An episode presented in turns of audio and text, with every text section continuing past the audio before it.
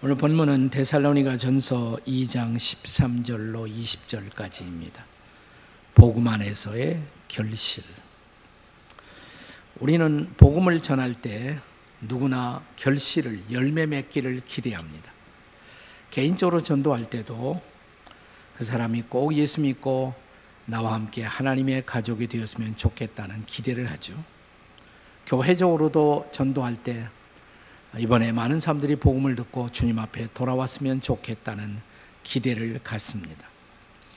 열매가 없는 곳에 우리는 전도의 열정을 갖기가 어렵습니다.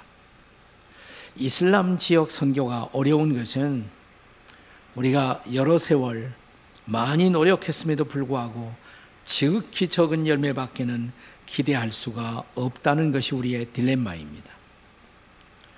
그런데 여러 해 전 우리가 살고 있는 이 땅 한반도 조선 선교도 초창기에는 미래가 보이지 않는 절망이 지배하던 그런 시기가 있었습니다.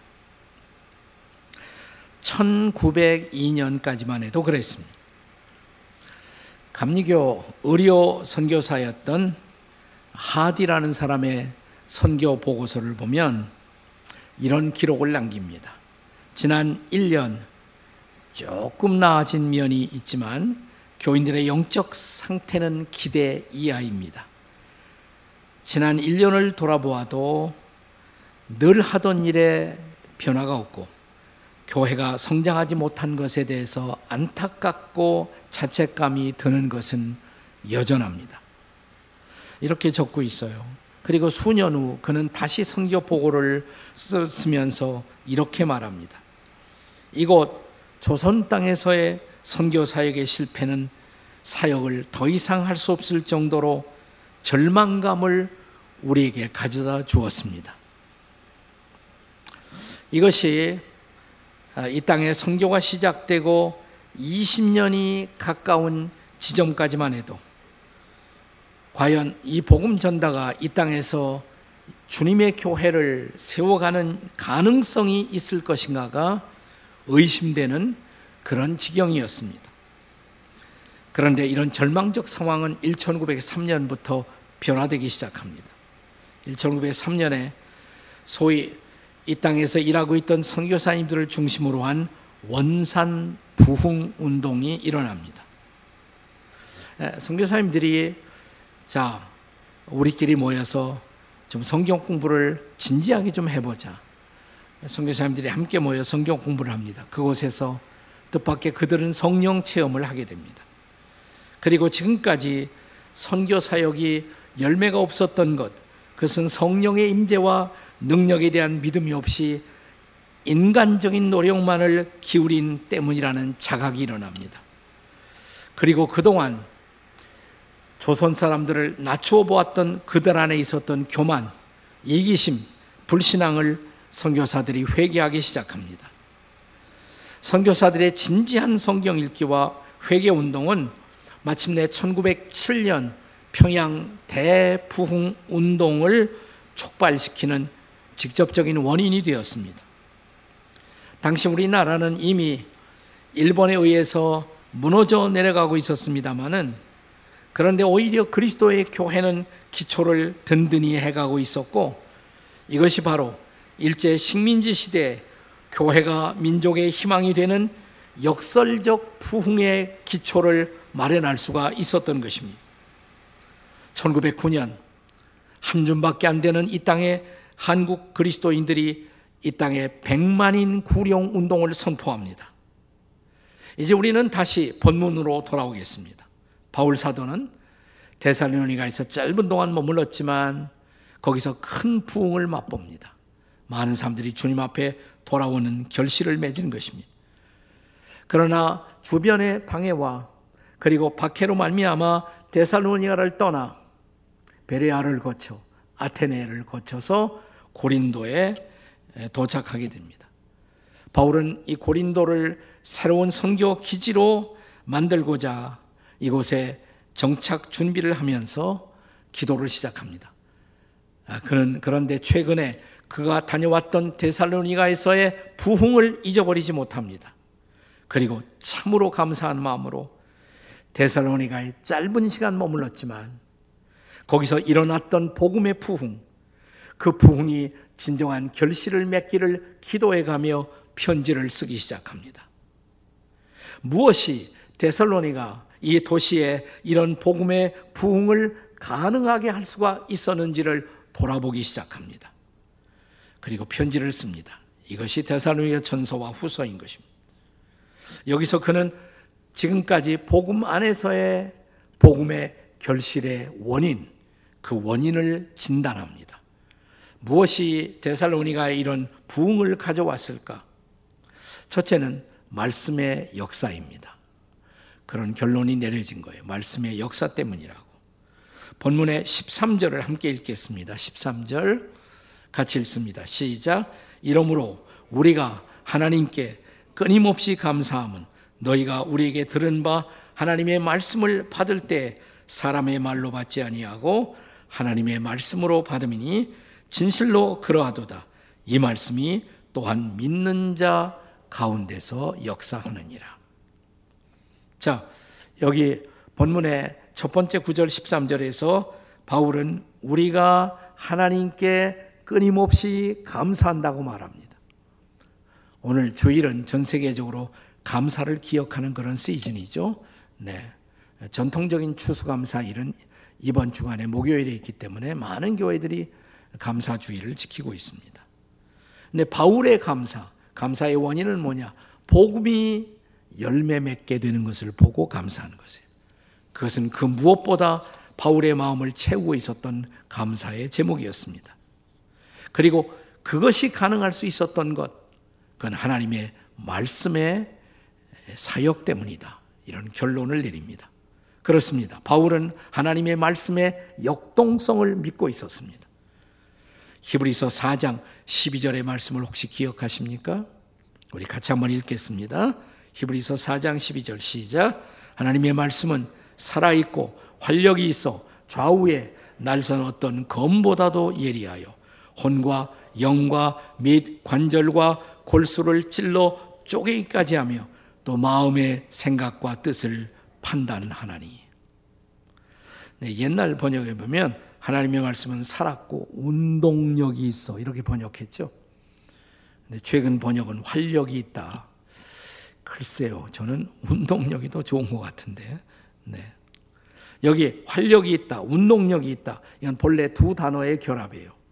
안에 인이란 단어와 아, 히라보에서 에르곤 이것은 역사한다, 일한다. 안으로부터 일한다, 역사한다. 다시 말하면 우리가 하나님의 말씀을 받아들이면 이 말씀은 우리 마음 안에서 역동적으로 동력을 만든다는 것입니다. 그렇습니다. 우리가 설교를 들을 때 이것을 단순히 종교 지도자의 스피치로만 받아들이면 그것은 종교적 지식을 더하는 강연에 불과합니다. 하지만 이 말씀을 사람의 말이 아니라 하나님의 말씀으로 받아들일 때 이 말씀을 받는 마음 안에서 하나님이 역사하시는 것입니다. 그분이 일하시는 것입니다. 그리고 그분이 기대하는 열매가 맺어지는 것입니다. 아, 우리 시대의 세계적 전도자였던 빌리 그레함 목사님의 설교를 듣고 수많은 사람들이 인생의 변화를 받습니다. 그래서 무엇이 그분의 설교를 독특하게 한 것일까? 그것을 어떤 관점에서 분석하려고 시도한 사람들이 적지 않았어요. 근데 결론은 다 한 가지로 났습니다. 그것은 그가 성경을 다시 말하면 하나님의 말씀으로 믿고 설교한 때문이며 그래서 우리가 빌리그레함 설교를 들어보면 계속 반복되는 이런 말이 있어요. The word of God says 혹은 the Bible says 하나님의 말씀은 말하기를 성경은 말하기를 하나님의 말씀은 말하기를 계속 이 단어가 반복됩니다. 그는 실제로 하나님의 말씀을 믿고 하나님의 말씀으로 선포했고 또 말씀을 받는 청중들이 그것을 하나님의 말씀으로 받았을 때 그것이 가져왔던 놀라운 역사였다라는 결론입니다.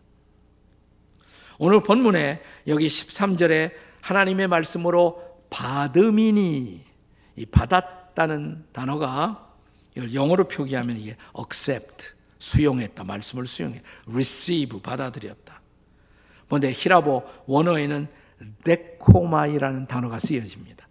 근데 이 단어는 그냥 받아들인다는 말이 아니라 즐겁게 열렬히 환영하는 마음으로 이 말씀을 받았다는 그런 뜻입니다. 이렇게 말씀을 열정적으로 받아들인 사람들 안에 성경이 말한 대로 믿는 자 가운데서 역사하느니라. 그 결과가 나타나는 것입니다. 그것이 바로 말씀의 역사요. 그리고 복음의 역사입니다. 그때 이 말씀은 우리 안에서 하나님의 뜻을 이루어가는 것입니다. 바울은 우리가 골로새서 1장을 읽어보면 하나님이 나를 복음의 사역자로 교회의 사역자로 복음의 일꾼으로 혹은 교회의 일꾼으로 불러 주신 목적을 자 골로새 1장 25절에서 이렇게 고백합니다. 같이 한번 읽습니다. 다 같이 시작. 내가 교회의 일꾼이 된 것은 하나님이 너희를 위하여 내게 주신 직분을 따라 하나님의 말씀을 이루려 함이니라. 네, 교회 지도자가 하는 일, 자기의 꿈이나 자기의 개인의 어떤 생각을 성취하는 것이 아니에요. 말씀을 이루어가는 것입니다. 그런 말씀을 선포하고 말씀을 문자 그대로 이루어가는 사역, 그것이 하나님의 사역인 것입니다. 그래서 하나님의 말씀을 하나님의 말씀으로 인정하고 받는 곳에서는 언제나 하나님의 말씀이 일하시고 그 말씀이 이루어지고 복음의 결실이 생기는 것입니다. 미국의 한 신학교에서 어, 강의를 수강하고 나오던 신학생 하나가 네, 방금 전 가르쳤던 교수님에게 그분 아주 세계적으로 유명한 교수님이었어요. 갑자기 성경을 들이대면서 성경을 들고 이 성경이 정말 당신과 나를 변화시킬 수 있다고 진짜 믿으십니까? 이렇게 물었다고 그래요. 그때 이 교수님은 빙그레 웃으면서 이렇게 대답했다고 합니다. 당신이 성경을 그렇게 붙들고 있을 때가 아니라 그 성경이 당신과 나를 붙들 때에만 비로소 당신과 나는 변화될 수가 있을 것이네. 그렇게 우리가 성경 붙든다고 이 역사가 일어나는 것이 아니라 성경이 우리를 붙들 때, 말씀이 우리를 붙들 때, 말씀이 우리를 지배하고 다스릴 때 하나님이 기대하는 결과가 일어날 수가 있다는 것입니다. 믿으십니까, 여러분? 아멘이십니까? 그래갖고 어디 역사가 일어나겠습니까? 그렇게 해갖고. 네. 그 말씀의 역사예요. 말씀의 역사. 하나님의 모든 위대한 역사는 말씀의 역사인 것을 믿으시기 바랍니다. 자, 데살로니가에 일어났던 놀라운 복음의 결실, 그 원인, 첫째는 말씀의 사역이고 두 번째는 고난을 극복했기 때문입니다. 고난을 극복했기 때문입니다. 우리가 복음의 결신, 복음 안에서의 복음의 결실을 기대한다면 무엇보다 고난을 극복하는 용기가 있어야 합니다. 자, 본문의 14절을 함께 보겠습니다. 14절 같이 읽겠습니다. 시작. 형제들아, 너희가 그리스도 예수 안에서 유대에 있는 하나님의 교회들을 본받은 자가 되었으니 그들이 유대인들에게 고난을 받음과 같이 너희도 너희 동족에게서 동일한 고난을 받았느니라. 두 번씩 반복되는 단어 뭐예요? 고난이죠. 그들은 고난을 받았다는 것이에요. 그리고 그 고난을 극복했다는 것이에요. 그래서 열매가 맺어질 수 있었다는 것입니다. 바울은 특별히 자기와 같은 동족 유대인 율법주의자들에게 많은 고난을 받았습니다. 하나님의 적, 복음의 적, 마귀는 우리와 가까운 사람들을 동원해서 우리가 복음을 받아들이지 못하도록 우리에게 핍박을 가져다 주고 때로는 복음을 회방하는 역사를 일으키는 것입니다. 복음이 진리라면 진리의 적으로부터 회방이 있을 수 있다는 것, 그것은 당연히 기대할 수 있는 일이 아니겠습니까? 그래서 고난이 다가오는 것입니다. 복음이 역사하는 곳에 고난은 함께 합니다. 바울은 오늘 본문의 15절과 16절에서 바울의 동족 유대인들이 어떻게 복음의 적이 되었는가를 상세하게 지적합니다. 우선 15절에서 그들은 무엇보다 예수님을 죽인 자들이라고 십자가에 예수님을 못 박은 것은 첫째로 유대인의 책임이 제일 크다고.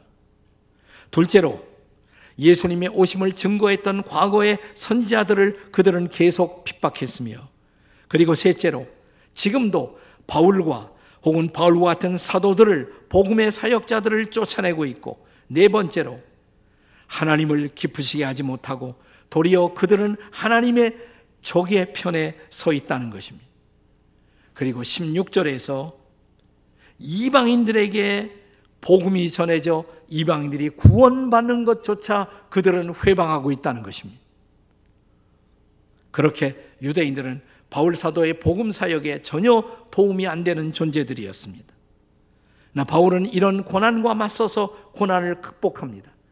그가 이런 고난을 극복하지 못했다면 그는 복음의 사도가 되지 못했을 것이고 특별히 이방인들에게 복음을 전하는 복음의 전파자가 될 수가 없었을 것입니다. 사랑하는 여러분, 모든 의미 있는 일의 성취에는 고난의 극복이 필요한 것입니다. 우리가 가평에 있는 철로역정 순례길을 가보시면 자, 순례자 크리스찬이 멸망의 도시를 떠나 이제 좁은 문 앞으로 옵니다.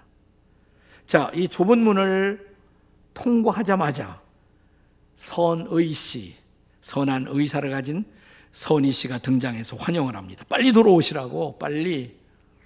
빨리 들어오시라고 재촉하는 이유는 저 언덕 위에 있는 성에서 바알세불이 마귀가 사람들이 좁은 문을 통과하는 것이 싫어서 지금 화살을 쏘아대고 있다고 이 화살이 보이지 않느냐고 여러분 좁은 문에 화살들이 박혀 있죠 보이세요?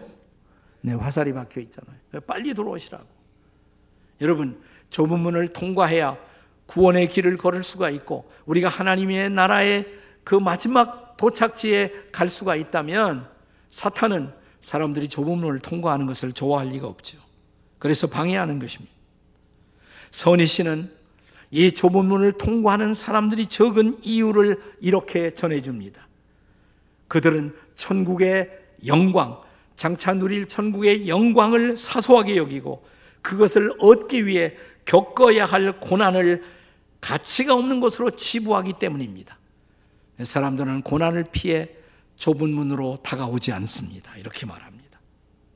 사랑하는 여러분, 로마서 8장 18절의 말씀을 기억하시나요? 우리 같이 읽겠습니다. 로마서 8장 18절 시작. 생각하건대 현재의 고난은 장차 우리에게 나타날 영광과 비교할 수가 없도다. 아멘이십니까? 현실적으로도 바울은 이런 많은 고난을 받았어요. 하지만 그 고난은 결코 복음의 길을 막지 못했습니다. 오히려 바울은 유태인들에게 받은 고난 때문에 이방인들에게 복음을 전하기 시작합니다. 그래서 이방인 선교의 터닝 포인트가 오히려 만들어진 것입니다. 데살로니가에서 고난을 받았기 때문에 바울은 데살로니가를 빨리 떠나 베레아로, 아테네로, 고린도로 그래서 오히려 복음 증거의 영역을 더욱 확대할 수가 있었던 것입니다. 그래서 우리들 성도들이 경험하는 고난 속에는 언제나 하늘의 오묘한 뜻이 감추어져 있다는 것을 여러분 잊으시면 안 됩니다. 우리가 세상에서도 많이 사용하는 말 가운데 사자성어 가운데 고진감래라는 말이 있지 않습니까? 오늘의 쓴 고난 없이 달콤한 내일의 열매를 기대할 수 없다고. 우리 시대에 와서 우리가 많이 사용하는 말 가운데 창조적 파괴라는 단어를 쓰지 않습니까? 파괴는 나쁜 것이죠. 근데 다 나쁜 것이 아니에요. 오히려 파괴되었기 때문에 새로운 창조가 일어납니다. 그 때로는 창조적 파괴도 필요한 것입니다. 그것을 통해서 보다 나은 창조, 보다 위대한 결과가 새롭게 일어날 수가 있기 때문입니다. 그러므로 사랑하는 여러분, 고난을 두려워하지 말고 고난의 극복을 위해 기도하시기 바랍니다.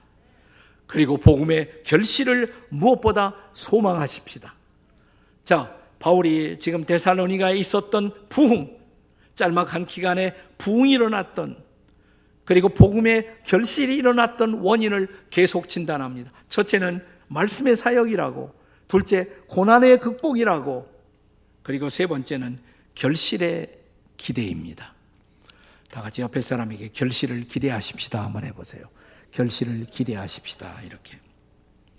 자, 우리가 복음의 결실을 소망한다면 실제로 그런 결실이 열매가 맺혀지기를 기대해야죠.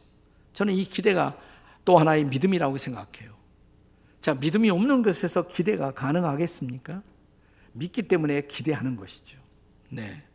바울이 데살로니가를 떠난 후 일부 데살로니가의 사람들 가운데는 자, 바울이 당신들을 버리고 떠난 것이라는 유언비어를 퍼뜨리기 시작합니다. 네. 그래서 바울의 처지가 좀 난처하게 됐죠. 너희들을 버리고 도망간 거라고 바울은. 그래서 이 편지를 쓰는 것입니다. 자, 본문 17절에서 바울의 고백을 들어보십시오. 같이 읽겠습니다. 시작. 형제들아, 우리가 잠시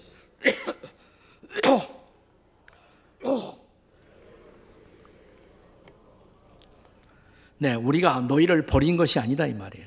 잠시 너희들을 떠난 것, 잠시 떠난 것은 마음으로는 여전히 여러분들과 함께 있고 얼굴만 잠시 여러분과 떨어져 있는 것이라고. 그리고 너희를 만나기를 나는 정말 힘쓰고 있다고. 바울은 실제로 데살로니가에 돌아가 방문을 시도했을 것이라고 저는 생각을 합니다. 그런데 상황이 여건이 허락되지 않았던 것입니다. 이제 18절의 말씀을 보세요. 18절 같이 읽겠습니다. 시작. 그러므로 나 바울은 한 번, 두 번 너희에게 가고자 하였으나 사탄이 우리를 막았도다. 그리고 이어서 바울은 복음을 전했던 데살로니가 성도들을 향한 진지한 자기의 기대를 피력합니다. 그들에게 어떤 기대를 가졌을까요? 그것이 19절과 20절의 말씀입니다. 같이 읽겠습니다. 시작. 우리의 소망이나 기쁨이나 자랑의 면류관이 무엇이냐? 그가 강림하실 때 우리 주 앞에 너희가 아니냐? 너희는 우리의 영광이요 기쁨이니라. 아멘. 바울은 자신을 통해 복음을 받아들인 데살로니가의 성도들이 어느 날, 그 어느 날 주 예수 앞에 설 때 그들이 영광스럽고 자랑스럽고 기뻐할 수 있는 존재가 될 것을 기대했다는 것입니다.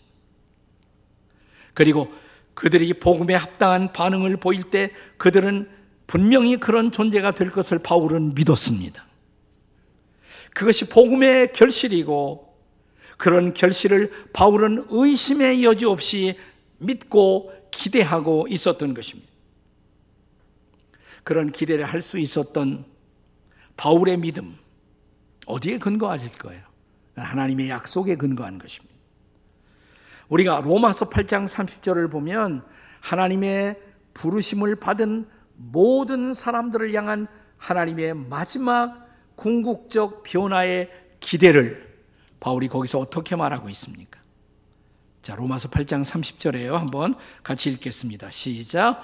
또 미리 정하신 그들을 또한 부르시고 부르신 그들을 또한 의롭다 하시고 의롭다 하신 그들을 또한 영화롭게 하셨느니라. 다 같이 영화롭게 하셨느니라. 어떻게 시작해요? 하나님이 우리를 정하셨다고 당신의 자녀로 부르기로 정하셨다고 그래서 우리를 어느 날 부르셨다고 자 부르신 우리들을 향해서 제일 먼저 하신 일 의롭다 하시고 여기서 의롭다 하다는 말은 죄를 한 번도 범하지 않은 사람처럼 그렇게 간주하신다는 뜻이에요. 의롭다고 하시고, 네. 그러니까 일단 하나님은 의인으로 선포를 해 놓으시고 우리를 그 장소로 가도록 인도하시는 것입니다. 믿음으로 우리를 의롭다고 하시고, 이 시작이에요. 의롭다 하시고. 근데 마지막 최후의 결과는 뭐냐? 어떻게 해요? 영화롭게 하셨느니 아멘. 자, 의롭다함을 받은 우리를 거룩하게 하시고 그걸 기독교 교리에서 성화라고 합니다.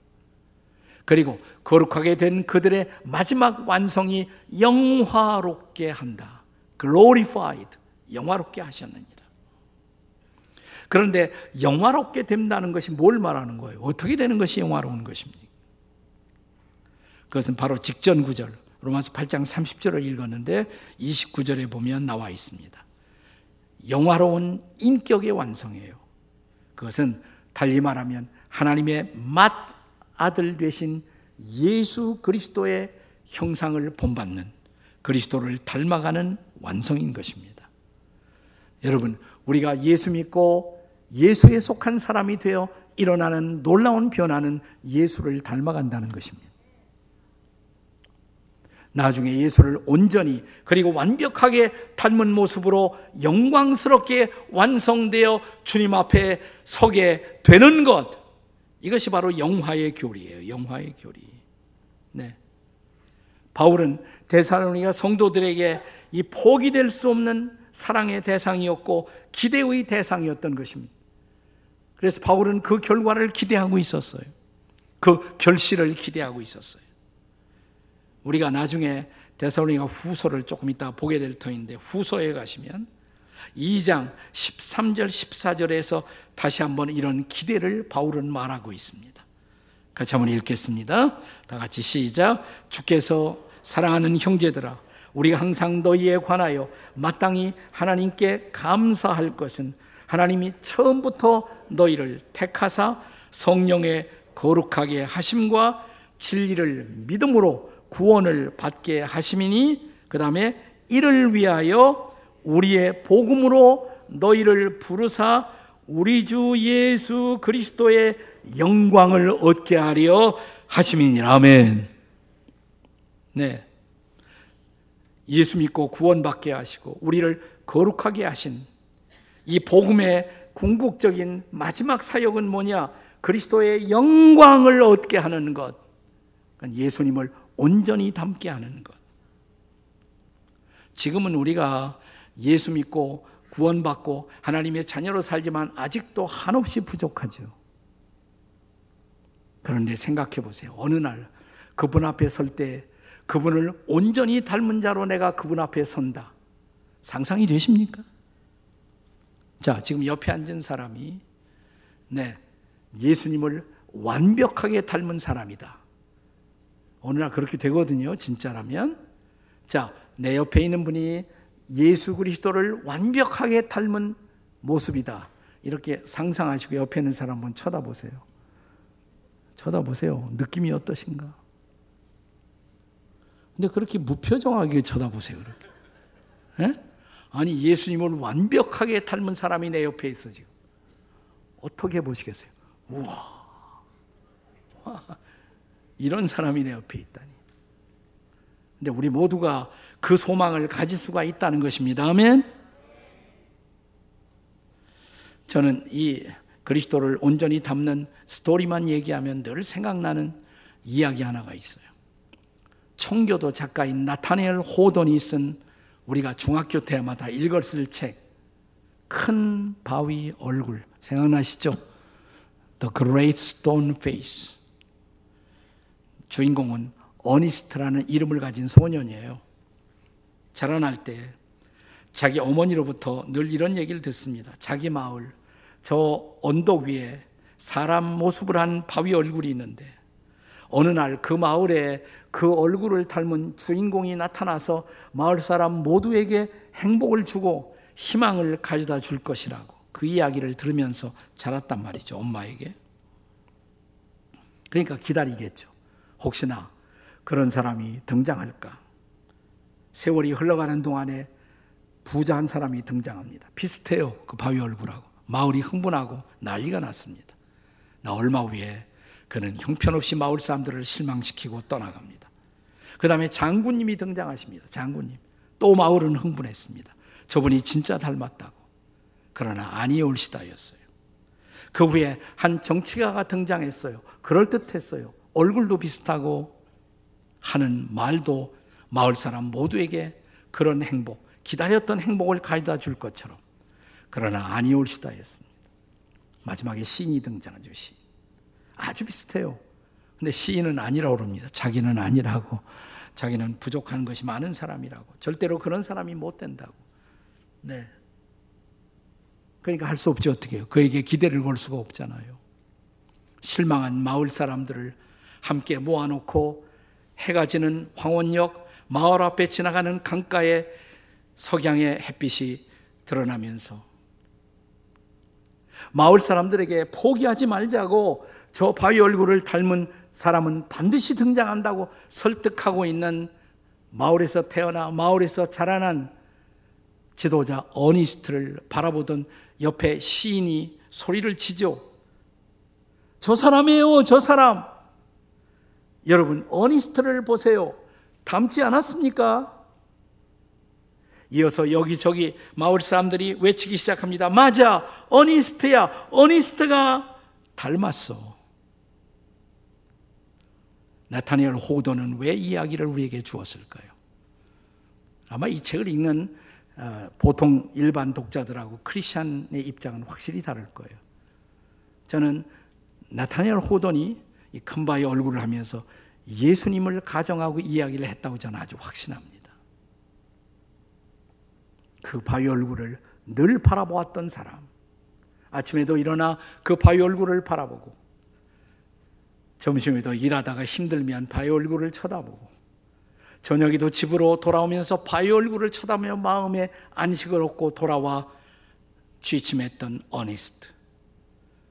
그는 계속 그 바위 얼굴을 바라보면서 닮아가고 있었던 것입니다.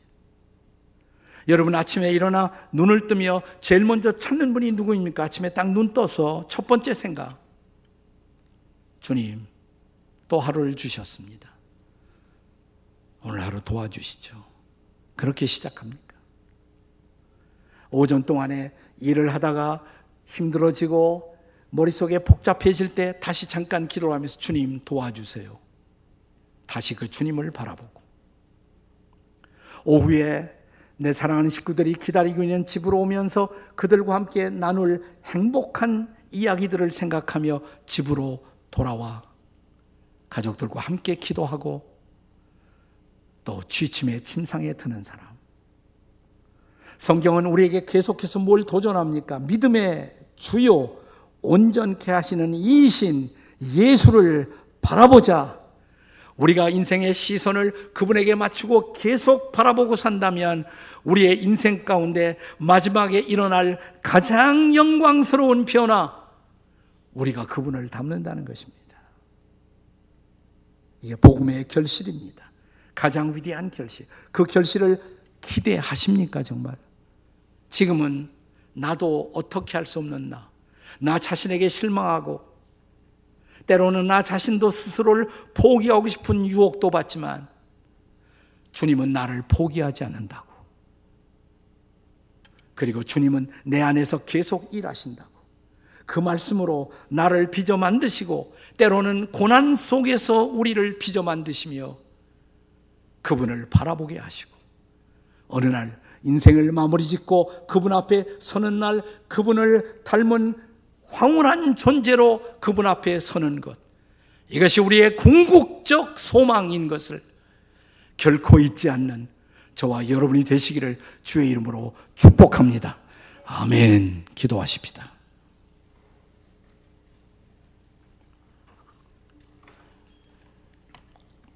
조용히 여러분의 오른손을 다시 가슴에 얹고 기도하면서 우리 인생을 살면서 가장 다루기 힘든 존재는 다른 사람이 아니라 나 자신일 겁니다. 나도 어떻게 할 수 없는 나. 이런 고민 해보셨어요? 나도 어떻게 할 수 없는 나. 내가 나를 속이고, 내가 나를 실망시키고, 내가 나 자신에게 좌절할지라도 그러나 한 분은 결코 우리를 포기하지 않으십니다. 우리가 영접한 예수 그리스도, 우리의 삶의 주인으로 롤드 주여라고 영접한 주인 되시는 그분, 그분이 우리 안에서 말씀을 통해 내 마음을 만지시고 생각을 만지시면서 나는 너를 포기하지 않는다고. 주님 감사합니다. 빚어주세요, 말씀으로. 만들어 주세요. 그리고 주님이 기뻐하는 존재로 주님 앞에 설 수 있도록 도와주세요. 우리가 1년 더 살았다는 것은 그만큼 주님 앞에 더 가까이 나올 수 있는 기회입니다. 벌써 한 해가 다 저물어 가고 있습니다. 조금 있으면 달력의 마지막 장을 넘겨야 합니다. 주님, 세월 흘러갈수록 나이만 먹는 사람이 아니라 주님 닮아가게 도와 주시옵소서. 우리 가슴에 조용히 손을 얹고 주님, 여러분의 주님, 진짜 주인, 주님 버려두지 마세요. 주님 만져주세요. 주님 저에게 역사해 주세요. 주님 닮아가게 도와 주시옵소서. 함께 부르짖어 기도하시겠습니다. 주님 감사합니다.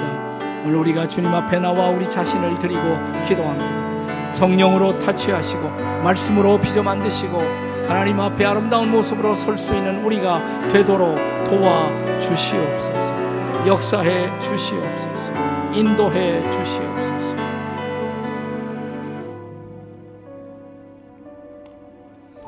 나 주의 도움 받고자 주 예수님께 빕니다. 주 형상대로 빚으사 날 받아주소서. 예수님의 이름으로 기도합니다. 아멘.